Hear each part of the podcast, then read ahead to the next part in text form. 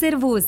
Asculți ediția cu numărul 55 a newsletterului Hacking Work. Iată temele principale de astăzi, pe scurt. Românii vor săptămâna de lucru de 4 zile, însă managerii se opun. Sindromul impostorului, fenomen în creștere. Super profesioniștii nu prea știu să fie lideri buni. România apare țara asiatică pe harta globală a salariului minim. Body doubling, ucenicia virtuală, treburile casnice, al doilea job full-time al româncelor. Meseria de sudor este chiar brățară de aur. Diversitatea și incluziunea sunt mufturi în majoritatea companiilor. Marea reconfigurare vine după marea demisioneală. Eu sunt Ioana Sabo, iar tu asculți ediția 55 a Hacking Work News. Să-ți fie de folos! Românii vor muncă 4 zile pe săptămână, dar managerii spun nu. 80% dintre angajații din România își doresc să lucreze doar 4 zile pe săptămână, chiar și în formula cu 10 ore pe zi, impusă la acest moment de legislația țării noastre. Dar 6 din 10 companii sunt reticente când vine vorba de adoptarea acestui program.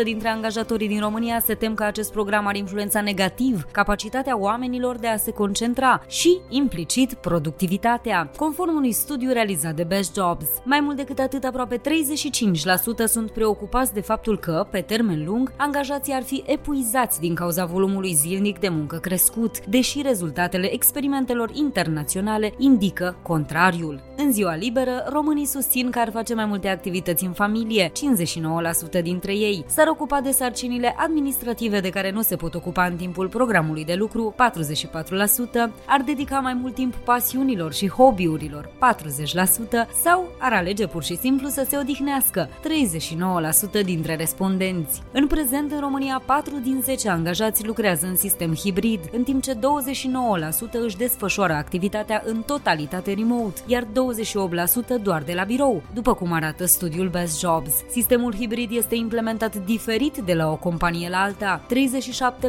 37% lucrează o singură zi de la birou și 4 zile de acasă, 28% merg la sediu 2 zile pe săptămână, 20% fac această navetă pentru 3 zile pe săptămână, în timp ce 14% lucrează o singură zi de acasă. Profesioniștii pricepuți nu sunt neapărat lideri buni, le mai trebuie niște școală care sunt provocările unor angajați de top cu potențial pentru excelență, la ce trebuie să se aștepte în diferitele etape ale carierei și cum pot deveni la rândul lor lideri. Acestea sunt doar câteva dintre întrebările adresate celor peste 3000 de aplicanți ai programului High Potentials Leadership Program al Harvard Business School din 2003 și până în 2021. Cercetarea desfășurată pe aproape 20 de ani abordează fenomenul profesioniștilor excepțional de valoroși și încearcă să identifice mediul de care aceștia au nevoie pentru a obține rezultatele maxime. În același context se pune problema transformărilor din elite cu performanțe mai degrabă individuale în lideri de echipe în care se cultivă și se multiplică performanța.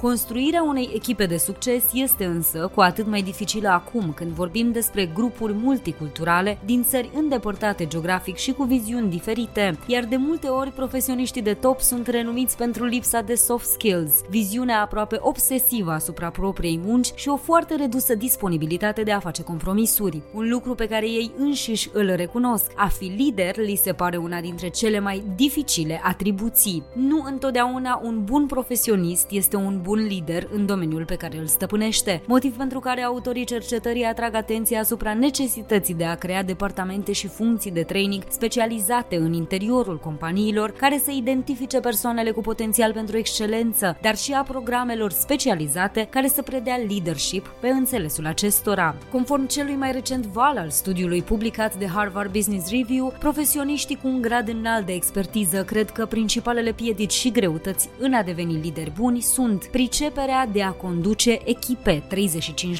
35%, știința de a conduce programe de reformă și schimbare 16%, definirea și practicarea unui stil de leadership 12%, capacitatea de a conduce echipe tot mai mari 12% și capacitatea de a conduce oamenii spre performanță și a genera rezultate dorite de business 11%. Harta salariului minim net în lume. România pare mai degrabă țara asiatică. În general, țările dezvoltate au un cost al vieții mai ridicat și, prin urmare, oamenii au nevoie de un salariu minim lunar mai mare. În Cipru și Argentina s-au dublat salariile în ultimul an. Nivelul salariului minim din ianuarie 2023 este cu peste 100% mai mare decât nivelul din ianuarie 2022. Din punct de vedere al creșterii salariului comparativ cu ianuarie 2022, în România salariul minim a înregistrat o creștere de 21,9%, țara noastră situându-se pe locul 8 în clasamentul celor 64 de țări incluse în infografic, pe criteriul procentului de indexare. Dacă ne uităm la clasamentul valorii salariului minim, suntem foarte departe de lumea civilizată și ne asociem mai degrabă cu Rusia și țările asiatice nedezvoltate. Luxemburg are cel mai ridicat salariu minim lunar, 2140 de dolari, și este urmat de Australia cu 2022 de dolari, Olanda 1895 de dolari, Noua Zeelandă 1866 de dolari, Irlanda 1753 de dolari, Marea Britanie 1705 dolari, Germania 1594 de dolari, Statele Unite 1550 de dolari și Canada 1545 de dolari. În România salariul minim lunar este 393 de dolari. Mai avem mult până la decență și prosperitate, dar suntem campioni mondiali la pensii speciale și ne batem joc de educație, singurul motor eficient al creșterii valorii muncii și salariilor. Sindromul impostorului este în creștere. Numărul celor care suferă de acest sindrom a crescut, spun psihologii. În timpul pandemiei, oamenii au primit mai puțin feedback și au avut mai puține dovezi că făceau o treabă bună, chiar atunci când excelau. Deoarece poate duce la burnout și la scăderea nivelului de angajament al angajaților, este esențial ca angajatorii să ia măsuri prin câțiva pași concreți. 1. Să recunoască realizările oamenilor. 2. Să le creeze membrilor echipei sentimentul de siguranță pentru ca aceștia să vorbească despre provocările lor fără să le fie teamă de consecințe. 3. Să vină cu soluții pentru gestionarea stresului. 4. Să creeze siguranță psihologică prin dialoguri deschise despre modul în care îndoiala ori chiar greșeala sunt o parte a drumului spre reușită. 5. Să introducă servicii precum terapia, consilierea în carieră sau atelierele specializate Zatem. Treburile casnice, al doilea job full-time al româncelor. 70% dintre femeile din România sunt responsabile de treburile casnice, precum spălatul vaselor, al rufelor, dar și pregătirea copiilor pentru diverse activități. Pentru o treime dintre femei, joburile casnice ocupă mai mult de 4 ore pe zi, echivalentul unui loc de muncă cu jumătate de normă, concluzionează un studiu Best Jobs. Dacă adăugăm și munca româncelor din weekend, când se ocupă de gospodărie, copii, curățenie, gătit și spălatul rufelor, se adună până la un job full-time. 63% dintre femei sunt contabili familiei, 59% sunt bucătarul casei, 32% organizează petrecerile aniversare, iar 32% sunt profesoare sau învățătoare pentru copiii lor. 60% dintre femeile incluse în studiu consideră că dacă ar fi remunerate, activitățile casnice ar valora cel puțin echivalentul salariului de la locul de muncă, iar 40% dintre ele spun că nu pot estima această muncă în bani. Chiar dacă și bărbații își asumă roluri, precum responsabilul cu reparațiile de orice fel în casă, 78% dintre ei, șoferul familiei pentru 56% dintre ei, contabilul familiei 39% și tată învățător sau tată profesor 39%, 44% dintre respondenții de gen masculin au declarat că soția sau partenera se ocupă cel mai mult de treburile casnice, în timp ce 37% dintre bărbați consideră că responsabilitățile sunt împărțite în mod egal. Dintre bărbații care se ocupă de întreținerea casei și a familiei, aproape 83 3% alocă în medie între 1 și 3 ore zilnic acestor sarcini și doar 17% depășesc acest timp.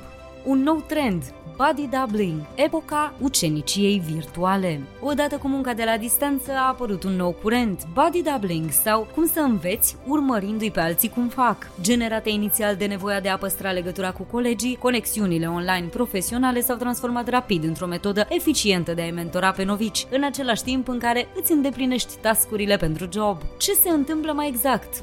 Specialiștii care lucrează online sunt urmăriți în timp real prin platforme de streaming de angajați cu mai puțină experiență învață sau de oameni care pur și simplu sunt curioși ori caută să deprindă aceleași abilități. Folosind platforme de tipul TikTok Live, Twitch sau Zoom, oamenii și-au dat seama destul de repede că țin fără să vrea cursuri neoficiale, dar cât se poate de valoroase, la care asistă nu doar colegii lor, ci și oameni din întreaga lume care le împărtășesc pasiunea. Streamerul în această situație devine un creator de conținut educațional și profesional, care răspunde întrebărilor, arată cum se fac lucrurile, trece prin pașii de zi cu zi ai jobului, toate acestea în timp ce își face meseria, iar prin metode de remunerare specifice fiecarei platforme, de cele mai multe ori sub forma unei sponsorizări primite de la urmăritori, pot inclusiv să-și asigure venituri solide suplimentare. Metoda de învățare body doubling mai este cunoscută și sub numele de shadowing, urmărire din umbră, și este folosită de multe vreme în format fizic în unele companii moderne.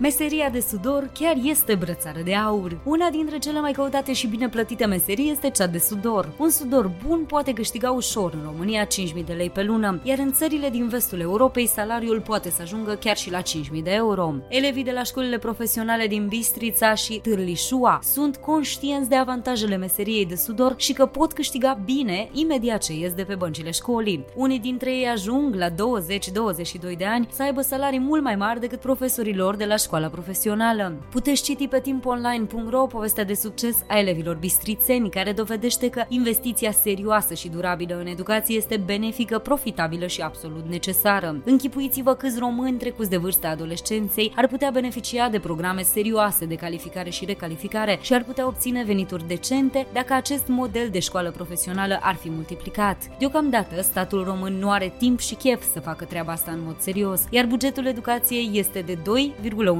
din PIB, deși legea spune clar că trebuie să fie de minim 6%. După marea demisioneală avem și marea reconfigurare. În această nouă etapă a muncii, majoritatea angajaților, în special Gen Z, adică cei născuți între 1997 și 2012, și milenialii, născuți între 1981 și 1996, schimbă regulile jocului prin mutarea puterii de negociere către cei care își caută un loc de muncă și care își doresc o carieră stabilă, cu un bun echilibru între viața profesională și cea privată, potrivit Job Street. Noua lor mantră lucrez pentru a trăi, nu trăiesc pentru a munci.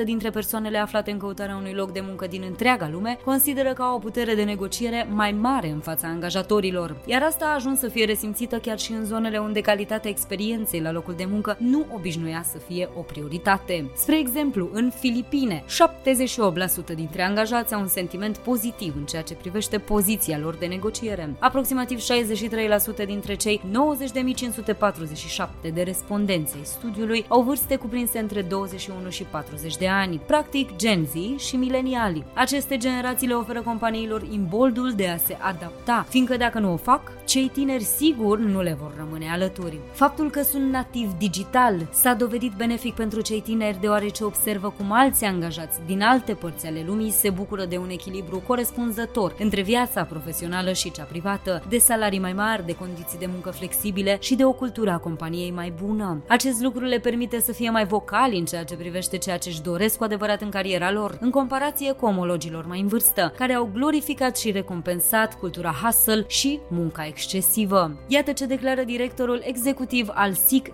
Asia, Peter Bithosh. Ne aflăm în plină eră a marii reconfigurări, deoarece angajații își reconfigurează viața profesională și cea personală, acordând prioritate celei din urmă, cu o cerere mai mare de echilibru între viața profesională profesională și cea personală și de flexibilitate. Am încheiat citatul. Ediția audio a newsletterului Hacking Work vă este oferită de DevNest, compania de software pasionată de oameni, idei și expertiză digitală, cuibul în care cresc sănătos și în siguranță oameni, cariere și soluții tehnologice. De asemenea, această ediție audio vă este oferită de MedLife, furnizorul național de sănătate al României, care a lansat singurul abonament medical 361 de grade și alături de care vă oferim inspirație prin idei valoroase pentru organizații sănătoase.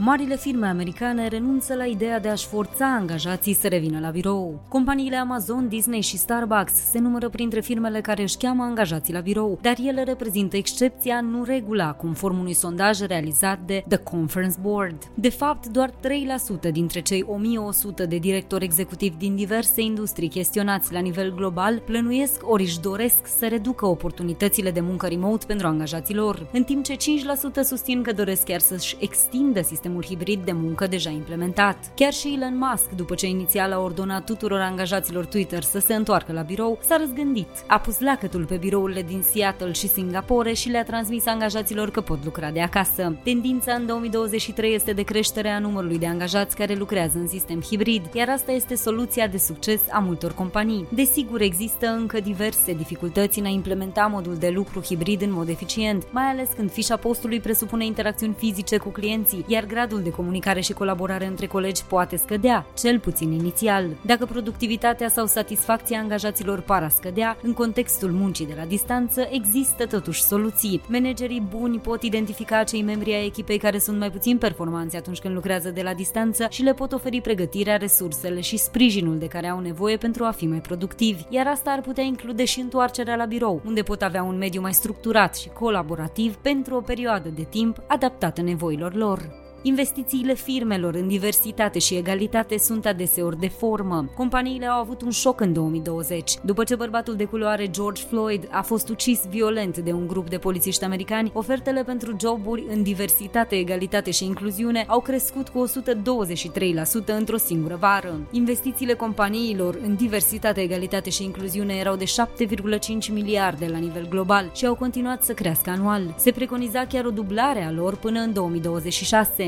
dar situația începe să regreseze. Ofertele de muncă în diversitate, egalitate și incluziune au scăzut cu 19% față de anul trecut. Twitter a redus acest departament de la 15 angajați la doar 2 și nu este singura companie care s-a gândit să taie din aceste departamente. Vinovatul principal, falsul interes al companiilor, cele care investesc superficial în astfel de programe și departamente fără planuri de acțiuni concrete, o fac doar cât timp este la modă. Desigur, acțiunile apar în raportul anual de sustenabilitate și responsabilitate socială, însă numai de formă, ca angajații și potențialii angajați să le elogieze în cor eforturile în responsabilitate socială și incluziune. Surpriză! Fără eforturi reale, mirajul nu ține mult, iar nucleul găunos iese mereu la suprafață. Google nu mai vrea să plătească concediul medical restant pentru angajații concediați. Asta a provocat nemulțumirea a peste 100 de foști angajați care s-au organizat într-un grup numit Concediați în timpul concediului. Aceștia solicită să fie plătiți pentru perioadele de concediu aprobate înaintea reducerilor de personal, însă li s-a spus că vor primi doar plata până la data lor de încheiere a contractului, împreună cu indemnizația standard de concediere. Grupul a trimis de trei ori scrisori către executivi, însă fără rezultate. Printre membrii grupului sunt persoane care primiseră în prealabil aprobări pentru concediu medical, concediu de maternitate, concediu de îngrijire a copilului sau a unei rude bolnave.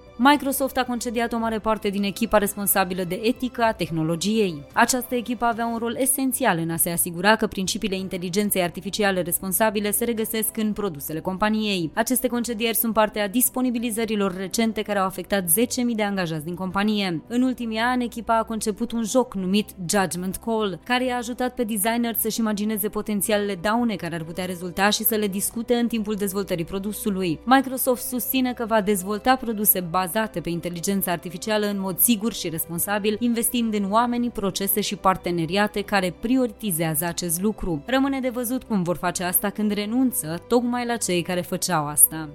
Doar una din 10 persoane utilizează inteligența artificială la locul de muncă, conform unui sondaj global realizat de Salesforce. Totuși, în viitor, acest lucru se va schimba, iar accentul va fi pus din ce în ce mai mult pe aceste competențe. 80% dintre liderii IT consideră că este necesar să recruteze oameni care dețin o bună înțelegere a inteligenței artificiale și să îmbunătățească competențele celor care nu le dețin din organizație. Pe de altă parte, mulți absolvenți nu înțeleg încă inteligența artificială sau provocările se securității cibernetice, ceea ce creează mai multe provocări angajatorilor care caută talente. Oamenii care au multă încredere în ceilalți tind să aibă o durată de viață mai lungă decât cei cufundați în suspiciuni. Această neîncredere poate scurta durata de viață cu aproximativ 10 luni, ne spune un studiu realizat în rândul a 25.000 de americani de către cercetătorii de la Universitatea din Stockholm și Universitatea Land. De asemenea, 62% dintre americani sunt neîncrezători și au tendința de a fi suspicioși, chiar și unii față de ceilalți. Beneficiile pentru sănătate mentală sunt foarte valoroase pentru tineri. Până azi, 62% dintre angajați au folosit cel puțin un beneficiu dedicat sănătății mentale oferit de angajatorii lor, conform raportului întocmit de Securian Financial, un furnizor de asigurări de viață și sănătate. Cu toate acestea, utilizarea acestor beneficii este mult mai frecventă în rândul milenialilor mai tineri, care le-au folosit într-un procent de 76% și angajaților din generația Z, care le-au folosit în procent de 73%, decât decât în rândul angajaților din generația X, care le-au folosit doar în 58% din cazuri, și baby boomers, dintre care le-au folosit doar 49% dintre respondenți. Iată care este concluzia lui Darren Reeser, director regional Securian Financial. Citez, beneficiile dedicate serviciilor de sănătate mentală sunt cruciale pentru fiecare generație, dar pentru că aceste beneficii sunt așteptate mai ales de generația Z și de mileniali, angajatorii ar trebui să recunoască faptul că, pentru a atrage și reține reține talente tinere, ei trebuie să ofere astfel de resurse. Am încheiat citatul. Cum eviți capcana Alan Turing dacă te bazezi pe inteligența artificială în afaceri? Probabil ai auzit de Alan Turing, părintele informaticii, tânărul superinteligent jucat de Benedict Cumberbatch în filmul Imitation Game. El a venit în anii 1950 cu un test referitor la nivelul de inteligență al mașinăriilor. Pe scurt, dacă mașinăriile dau dovadă de inteligență similară oamenilor, trec testul și pot fi considerate autonome. Însă expertul numărul 1 în folosirea soluțiilor digitale mondiale pentru productivitate, profesorul Eric Brynolfsson crede că visul autonomiei mașinăriilor este o capcană, chiar dacă rezultatele unui studiu recent relevă că 73% dintre participanți au încredere în inteligența artificială și în machine learning. Un exemplu este proiectul mașinilor autonome realizate de Google, Waymo, în care mașina face toată treaba 99,99% din timp sub supraveghere umană. Ei bine, nu prea e vorba despre autonomie dacă supravegherea umană este necesară necesară. Similar, ce sens ar avea ca un robot autonom să opereze pacienții dacă trebuie supravegheat de un chirurg? În schimb, ceea ce Brynolfsson propune este utilizarea inteligenței artificiale ca un mecanism de siguranță și sprijin. Același exemplu cu mașinile autonome este abordat diferit de Toyota. Vehiculul lor intervine doar în situații de urgență. Similar, te poți gândi la toate postările pe care le vezi pe LinkedIn în care experții spun că AI nu-ți va fura locul de muncă, dar oamenii care știu să-l folosească o vor face. Concluzia Concluzia? Folosește inteligența artificială disponibilă ca pe o unealtă, nu o lăsa chiar să-și facă de cap și implică-ți cu încredere gândirea critică. Dacă ai nevoie de încă un exemplu de așa nu, gândește-te la Tei, chatbotul autonom al Microsoft, care a trebuit dezactivat după ce a început să facă postări ofensatoare pe Twitter.